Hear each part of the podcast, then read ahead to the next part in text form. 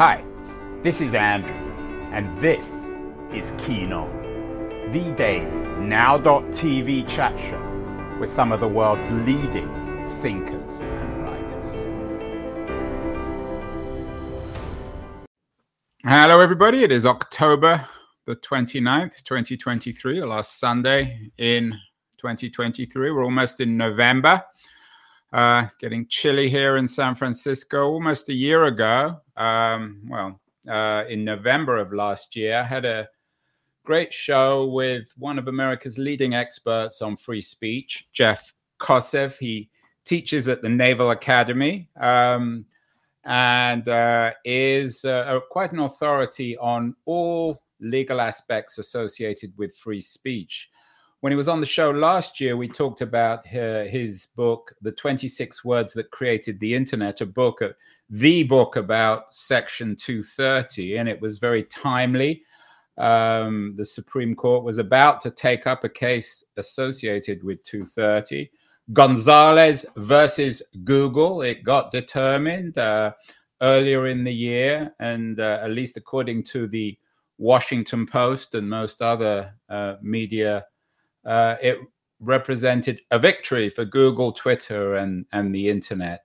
Uh, have to add the caveat that my wife is the head of litigation at Google, so uh, I've heard probably too much about Section 230, although not from such an unbiased fellow as Jeff. Um, Jeff, what uh, what happened, and has the case been resolved now? Given that the Gonzalez versus Google Supreme Court hearing seems to have been determined in favor of Google and the internet companies? Well, so in the Gonzalez case, the Supreme Court basically punted on deciding how to interpret Section 230. Um, the, this was a case brought uh, by the family of someone who was killed in a terror ISIS terror attack and was suing uh, Google for YouTube's alleged algorithmic promotion and personalization of ISIS supporting content under a law called the Anti Terrorism Act, which allows victims of terrorism and their families to be able to sue. Um, Google had claimed Section 230 as well as other defenses, and the Supreme Court basically said we're not going to even look at Section 230 because instead, what we're going to say is that there's not a viable claim under the Anti Terrorism Act. So it was a fairly narrow ruling. And when you listen to the oral arguments at the Supreme Court, it was pretty clear that the justices didn't want to have much to do with the case uh, and much to do with Section 230 because um, it's a really tough issue, and some of the justices seem to think this is ultimately something that Congress is going to have to deal with in terms of deciding whether to change Section 230. So it wasn't such a big victory for the big tech companies. You uh, you wrote an interesting piece suggesting that nine people, and we know who those nine people are, hold the internet's fate in their hands. You suggesting they punted and threw uh, threw this case over to Congress, so it's not finished yet. They did, and uh, Justice Kagan said something. I, I, don't have the exact quote in front of me, but during the oral argument in the case, she said something along the lines of, "We're not the nine greatest experts on the internet," um, suggesting that this is a really important decision in terms of what to do with Section 230, and that it's probably better for the elected representatives to make those decisions rather than nine people in robes. Another way of interpreting what Kagan said is that it's perhaps almost too important for the Supreme Court to determine the fate of the internet, and it needs to be a, what a political decision by Congress or even by the president. Yeah, so Section 230 is a policy choice. Uh, there, this was something at the dawn of the commercial internet in 1996 where Congress provided these very broad protections for online platforms. And for better or worse, it's really helped to shape what those platforms look like today. And what uh, Justice Kagan seemed to be implying is, you know, whether that was a good or bad decision, that's something that Congress will have to look at. You mentioned, Jeff, that there were two cases. There was the Gonzalez versus Google case, and there was another one uh, specifically involving Twitter, which seems to focus more on free speech. Tell me what happened with that one.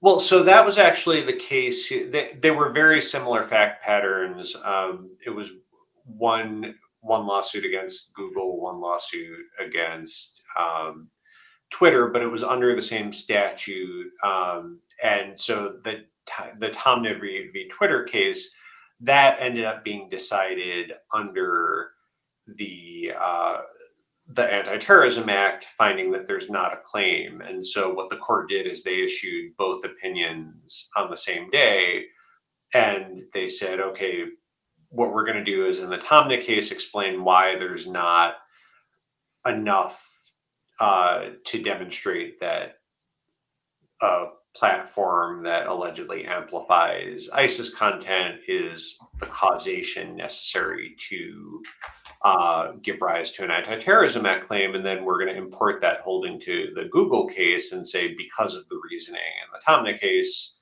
we're also going to say there's not liability for google and we just won't have to deal with section 230 those were actually two cases that when they were in the lower appellate court they were actually decided together are these i, I introduced you as a as one of america's free speech experts, authorities.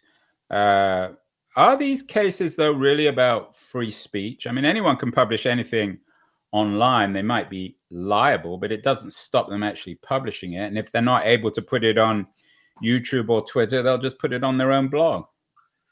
Well, so platforms have played such an increasingly important role in speech that um, there when, when you limit people's access to platforms that will effectively have an impact on their ability for their speech to reach people. So yes anyone could, could have a blog but it's much more difficult to be able to reach people if you're just posting something on your own website versus being able to go onto a social media site and have a certain particularly effective posts or thoughts be amplified by other users and shared around the world. And presumably, in, terms of Section 230, if you publish something that's quote unquote against the law on a blogging platform, is that blogging platform as liable theoretically as Twitter or YouTube?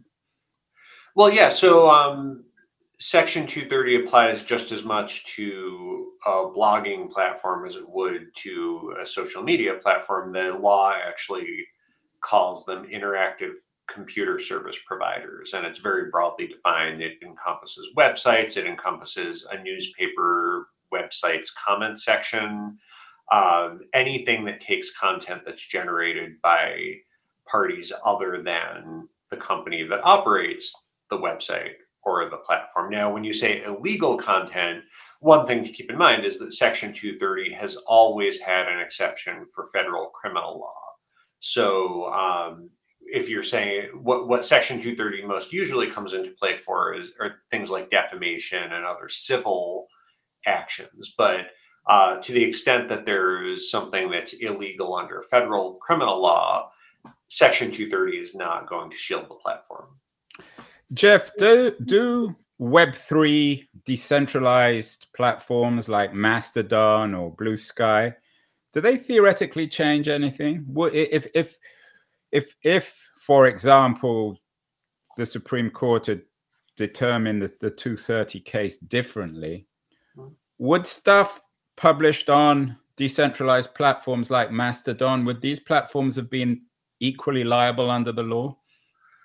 Uh, well, I mean, it, it always depends on the exact fact pattern. So, like I had said, if a provider actually contributes materially to the creation of the content, then that provider won't receive Section 230 protections. Now, um, I, I think decentralized platforms are unique because they there are a lot of different ways that they can distribute content, but one thing to keep in mind is Section 230 applies both to users and providers of interactive computer services. So, uh, even to the extent that someone is someone is using um, Mastodon or another decentralized service and uh, shares content that was fully created by someone else, um, they won't be liable for that content unless an exception to 230 applies. We are speaking with Jeff Kosseff. He teaches at the Naval Academy and is one of America's leading authorities on free speech. Um, he's been busy since that Supreme Court ruling. He's come out with two books in the meantime. One, The United States of Anonymous, uh, uh, how the First Amendment shaped online speech. And most recently, he has a book out, it's out this month, this week actually, Liar in a Crowded Theater Freedom of Speech in a World of Misinformation. Before we get on to the latest book, um, Jeff, maybe you'll say something because you and I have never really spoken about the United States of Anonymous. What are you arguing in this book?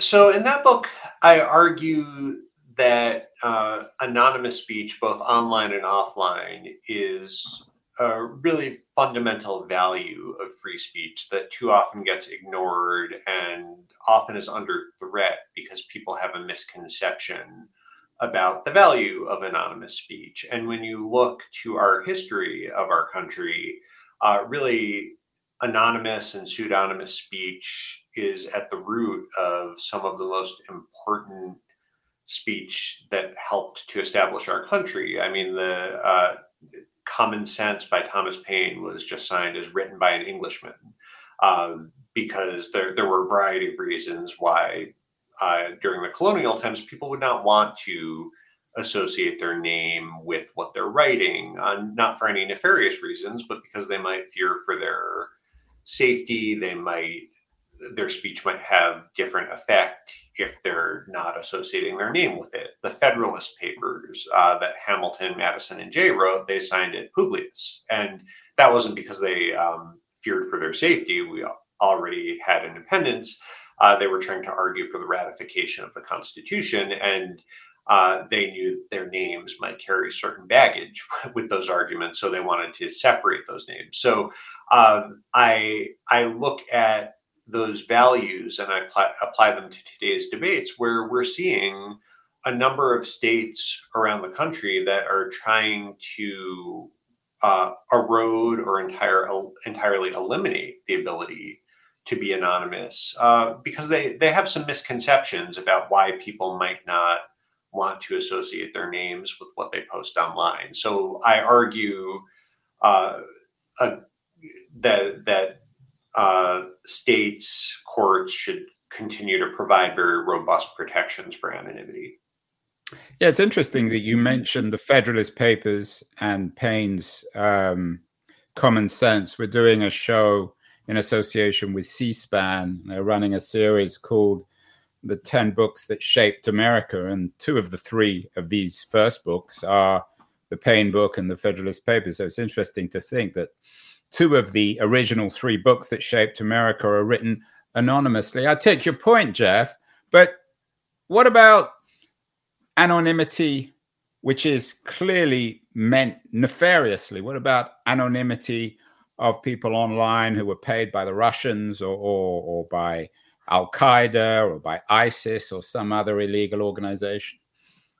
Yeah, so I mean, just like any speech, there's good and bad speech. Uh, there, there's never, we're never going to be in a situation where everything is positive. It's do the harms outweigh the benefits of reducing those speech protections? And the right to anonymity is not absolute. It's uh, it's qualified. The Supreme Court, starting in the 1950s, recognized a qualified right to be anonymous. So, um, if you do something um, that is particularly egregious and illegal, then you can have your anonymity pierced. But my argument is that we should not erode everyone's anonymity because of these bad actors. And I think also you look at what people do under their real names, and a lot of that isn't all that great either. Uh, Facebook, for example, has always had a real name policy where you have to post under your real name. And I think anyone who's used Facebook would agree that there are at least some portions of it that have some pretty awful stuff on it. So uh, getting rid of anonymity will not uh, solve all our problems. It's interesting you bring up Facebook. I was thinking of, of, of, of throwing that question at you, at least on Facebook. You're going to say something unpleasant, nefarious, sexist, racist, or just particularly controversial, you're accountable for it. what is the role of accountability when it comes to the law? Well, so you're going to be accountable if you if you do something illegal. Um, you could, I mean, most. Yeah, but then no one knows who you are. Well, but but there's also a role. It, there's a role to be played for anonymity for a number of people who don't have the luxury of everyone knowing who they are. So for me, for example, I'm a professor with job protections and I can speak under my real name because I have that luxury, but a lot of people don't have that. Um, anonymity in the history of the United States and definitely in the history of the internet has been used by people who are describing unsafe working conditions, who are whistleblowers, who are in so many different disadvantaged groups where it's not it, it's not that they're trying to evade accountability. It's that they fear for their livelihoods or, their safety. So there's a number of reasons why people really can't it, it's not that they're just trying to sort of dodge accountability. It's that they they have very good reasons to not be able to speak under their real names so if they weren't able to be anonymous or pseudonymous they just would not have a voice at all. We are speaking with jeff kosseff the author of a really intriguing new book uh, liar in a crowded theater. We're going to come on to that after the break. And I also want to ask Jeff what his take is on the current state of free speech in America. But I want to, before we get there, I want to thank our sponsor, Liberties, a quarterly journal of culture and politics. Excellent new publication that flourishes in our free speech age. Going to run a short ad for Liberties, and then we'll be back with Jeff Kosseff, one of America's leading uh, free speech advocates and scholars, to talk about the current state of free speech in America and whether or not uh, one should be allowed to lie in a crowded theater. Lie, in other words, not tell the truth. We'll be back in a second. Beyond the news, the noise, there is nuance, insight. Liberties is not just a journal of ideas, it's a meteor of intelligent substance. It's the place to be for engaged citizens. Politics, opinion, substance. Liberties is a triumph for freedom of thought a quarterly of urgency, of cultural exploration, of intellectual delight, of immaculate prose. It's invaluable. Subscribe now or find Liberties at your favorite bookseller. And you can subscribe to Liberties at libertiesjournal.com. We are talking with Jeff Kosseff. He was on the show last year talking about uh, Section 238. He's on the show this year talking about a new book he's got out, uh, Lie in a Crowded Theater. Before we get to the book, Jeff, What's your state? What's your sense of the current state of free speech um, in America? Uh, we um, we did a show with, and I'm sure you're familiar with his work, Greg Lukianoff. Um, he has a new book out, The Canceling of the American Mind, suggesting, or at least he argued on the show, that he thinks things are as bad now as they were in the McCarthyite period you noted earlier that you can say what you want because you have a job, but his argument is you say what you want and you lose your job. What's your sense of this canceling movement? Is, is Greg onto something? I'm, I'm, sure you're familiar with his uh, FIRE organization, which protects free speech.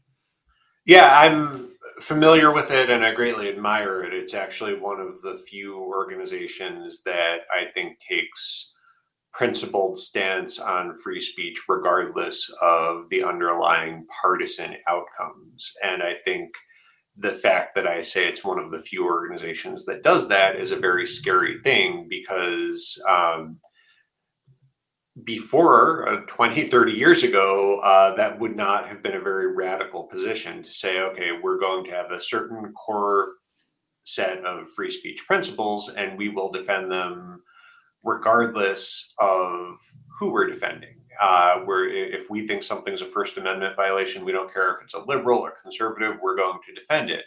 And, and we don't see that nearly as much. And I think so. I agree uh, with the with Greg's overall assessment of the state of free speech because I think both from the left and the right, people are very willing to defend their the, the the people who they agree with and say that any attempts to silence them are a violation of free speech and the First Amendment, but they're completely fine with uh, similar tactics being used against people with whom they disagree. And that's just not how a viable system of free speech can work. And I think that they're often willing to sort of twist what the First Amendment actually says as the Supreme Court's interpreted it for more than a century. And all of that, I think, really starts to erode what what we have. I mean, what, what we have in the United States has been a century of very expansive protections for free speech. Um, the United States in the first, uh, in, in the earliest days, was had had some fairly uh, bleak moments with free speech, but I, I, think that for the past century, uh, the Supreme Court has been wonderful in really broadly protecting speech, regardless of the outcomes. But I, I think that the Supreme Court also, to some extent, will reflect uh, public sentiment. And I very much worry about the prospect of the public sentiment against free speech kind of trickling onto the Supreme Court. I hope that doesn't happen. Um, because when I when I think about free speech, and people disagree with me, but my biggest concern with free speech um, is the the government using regulations, liability, court orders, prison to punish people for saying things or prevent them from ever being able to say things. And I worry that we've twisted the meaning of the First Amendment so much that um, if that gradually starts to happen, people won't be all that upset about it. It's particularly pertinent, of course, this week with what's happening in Israel, Gaza. Um, a lot of people believe that uh, the suppression of Israel's critics bolsters the case for free speech. Al Jazeera notes that the double standards of free speech on Palestine uh, really reflect the hypocrisy of an American elite. Is there some truth to that? Do people have the right, for example, under the law, Jeff, to fire people or not hire people if they articulate positions that somebody thinks are wrong or immoral? Well, so it all depends. I mean, I, am not an employment lawyer, um, and I, I, so so I, I think that um, one thing to keep in mind is that um, the First Amendment has something known as the state action doctrine, which uh, says that the First Amendment prohibits the government, whether it's a court, uh, an executive branch agency, or a legislative agency at the federal or state or local level, from suppressing free speech. Um, for a purely private entity, uh, while there might be other legal restrictions on their ability uh, to go after people for their speech, if it's a pure they, purely independent decision of a private entity, uh, that's not going to be a First Amendment issue. Now, the one caveat to that, which we're going to see in a case coming up to the Supreme Court this year, is what happens if the government exerts substantial pressure on a private company, such as a social media platform, to uh, silence someone's constitutionally protected speech. That's something known as jawboning. Um, and that's something that we don't have very clear guidance on from the Supreme Court. The best that we have are some cases from the 1960s involving bookstores, which don't really apply very well to the modern age. And I think we're, by next June, we're going to have better guidance as to what would constitute impermissible job jawboning. We live, of course, and everyone would agree to this, in a to in an age of misinformation. And this is what you're new book, the book that's just out um, this week Liar in a Crowded Theater Freedom of Speech in a World of Misinformation. Uh, we all know the phrase that you're not allowed to uh, utter the words fire in a crowded theater. That's a, an old wives' tale or an old husband's tale. Uh, is it against free speech, uh, Jeff, to articulate that? Should we be allowed to lie in a crowded theater? L I E. Well, so um, it depends. Um, so the First Amendment protections are not absolute, um, and the but but they're very strong.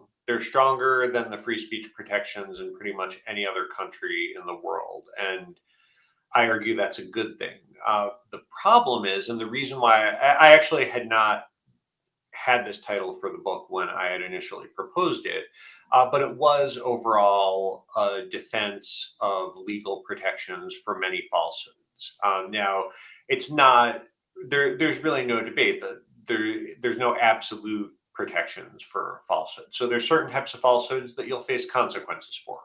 Uh, for example, if you lie under oath in court, you're going to face perjury prosecutions. And no, nobody seriously argues that people should have the right to perjure themselves in court. That would be ridiculous. Uh, the problem is that uh, a whole lot of other false speech or allegedly false speech is constitutionally protected. And the reason why I gave my book this title was that as I was looking at cases where governments or litigants made really uh, improper efforts to penalize people for allegedly false speech, the argument that would come up time and time again is just as you can't yell fire in a crowded theater, you also cannot say X, Y, or Z when ultimately a court would say, oh no, actually you could say X, Y, or Z.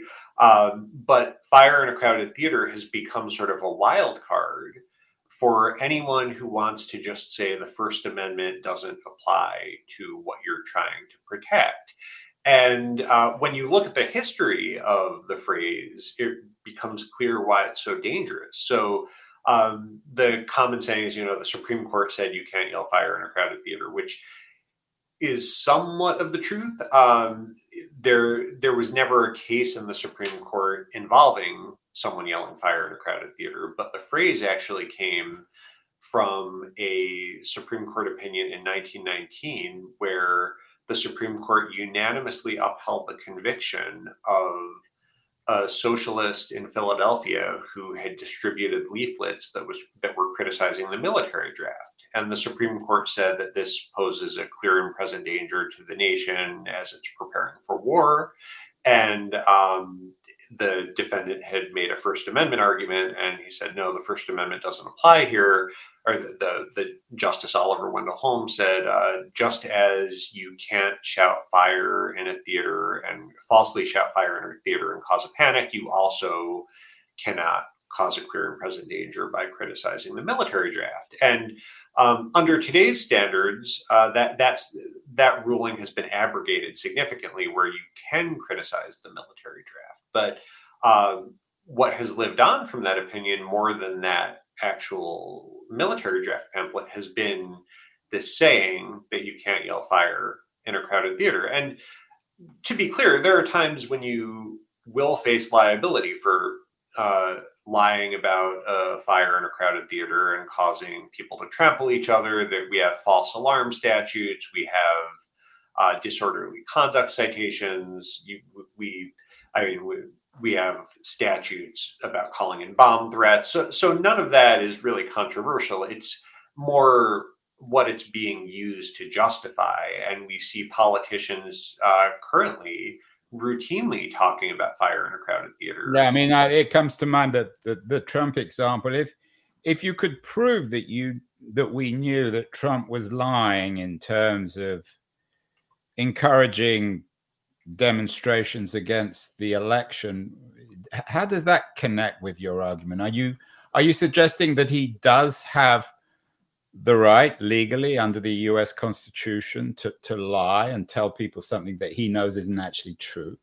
Oh, well, um, in that example, I mean there there are cases ongoing, and I should be clear, I'm only speaking on my my behalf, not on my the behalf of my employer.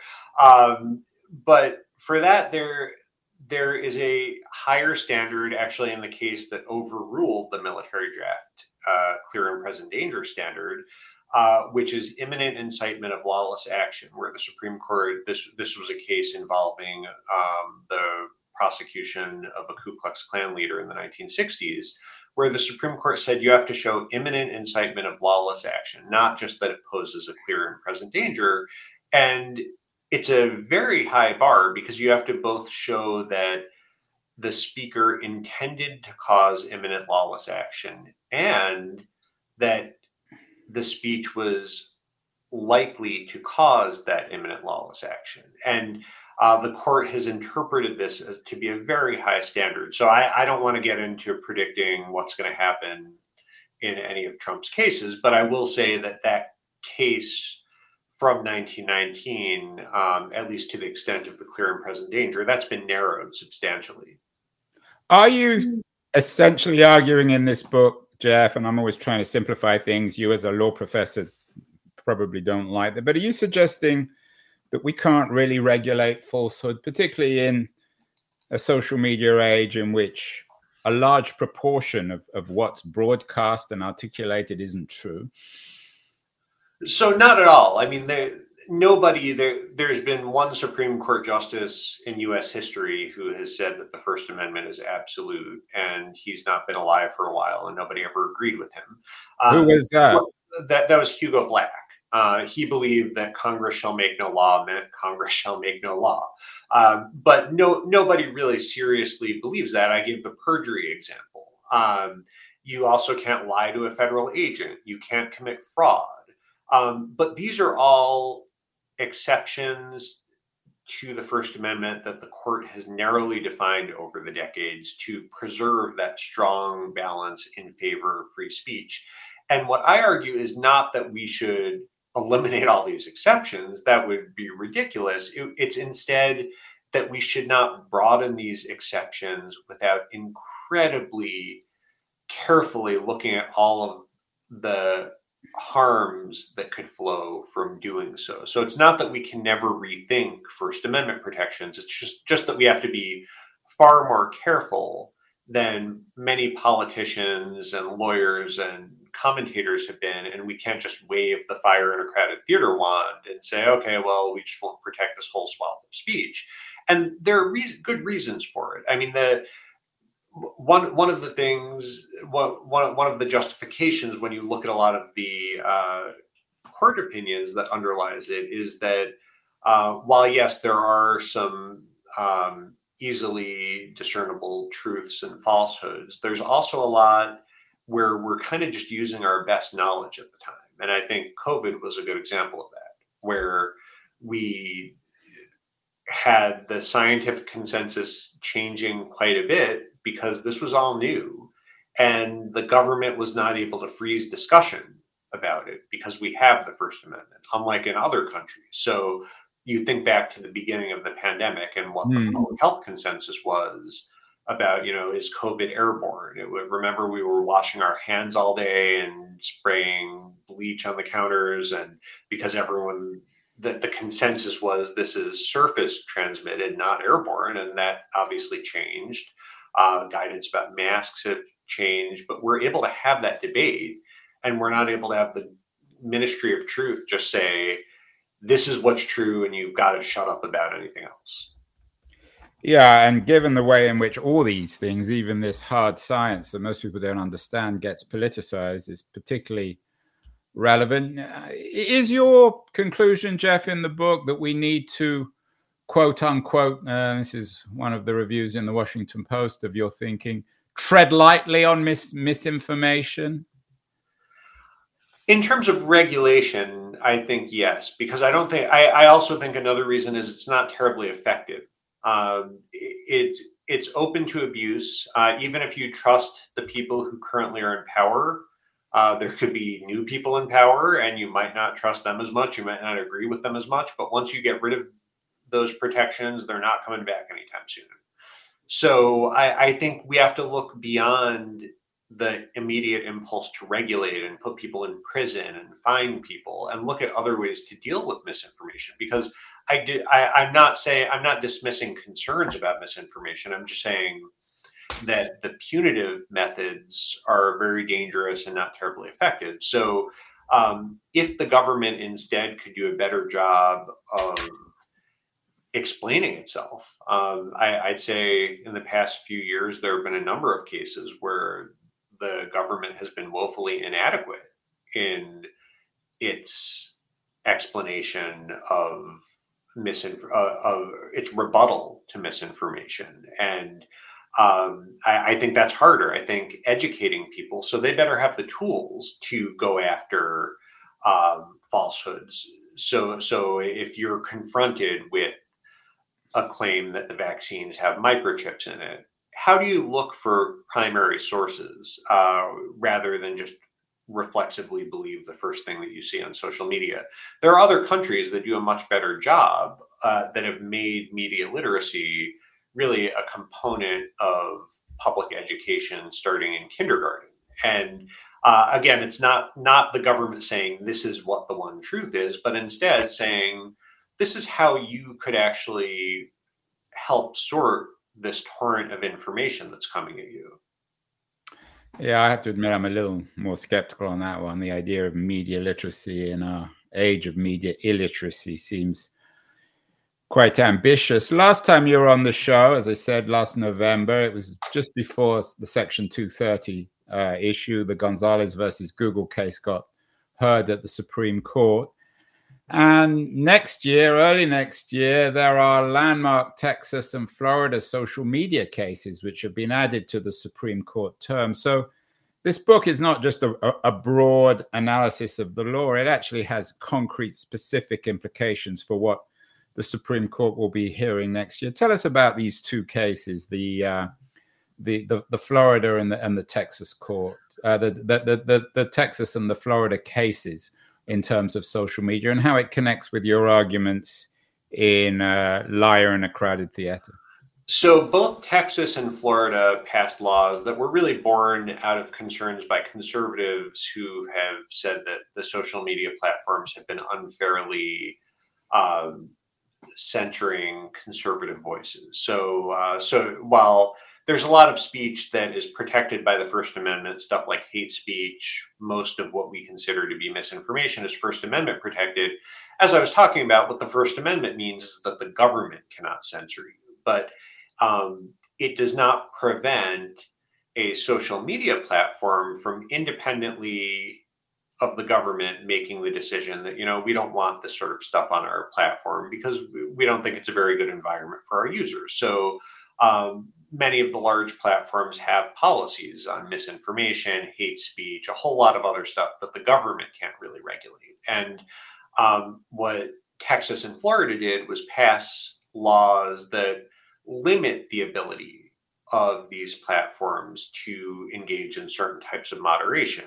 Um, and what I argue in the book is that the platform should have the ability to do this. Uh, just as I don't want the government telling platforms what they cannot put on their sites, I also don't want the government telling platforms what they must put on their sites. And um, I, I think that ultimately, if a platform over moderates and is takes down too much content or leaves too much up, that can be something that the marketplace deals with that you know pe- people will walk away from it and i also think that the platforms have their own first amendment rights to be able to make these decisions uh, they're businesses that should be able to determine what kind of environment do they want their users to have and so i, I think it's really uh, dangerous for the government to start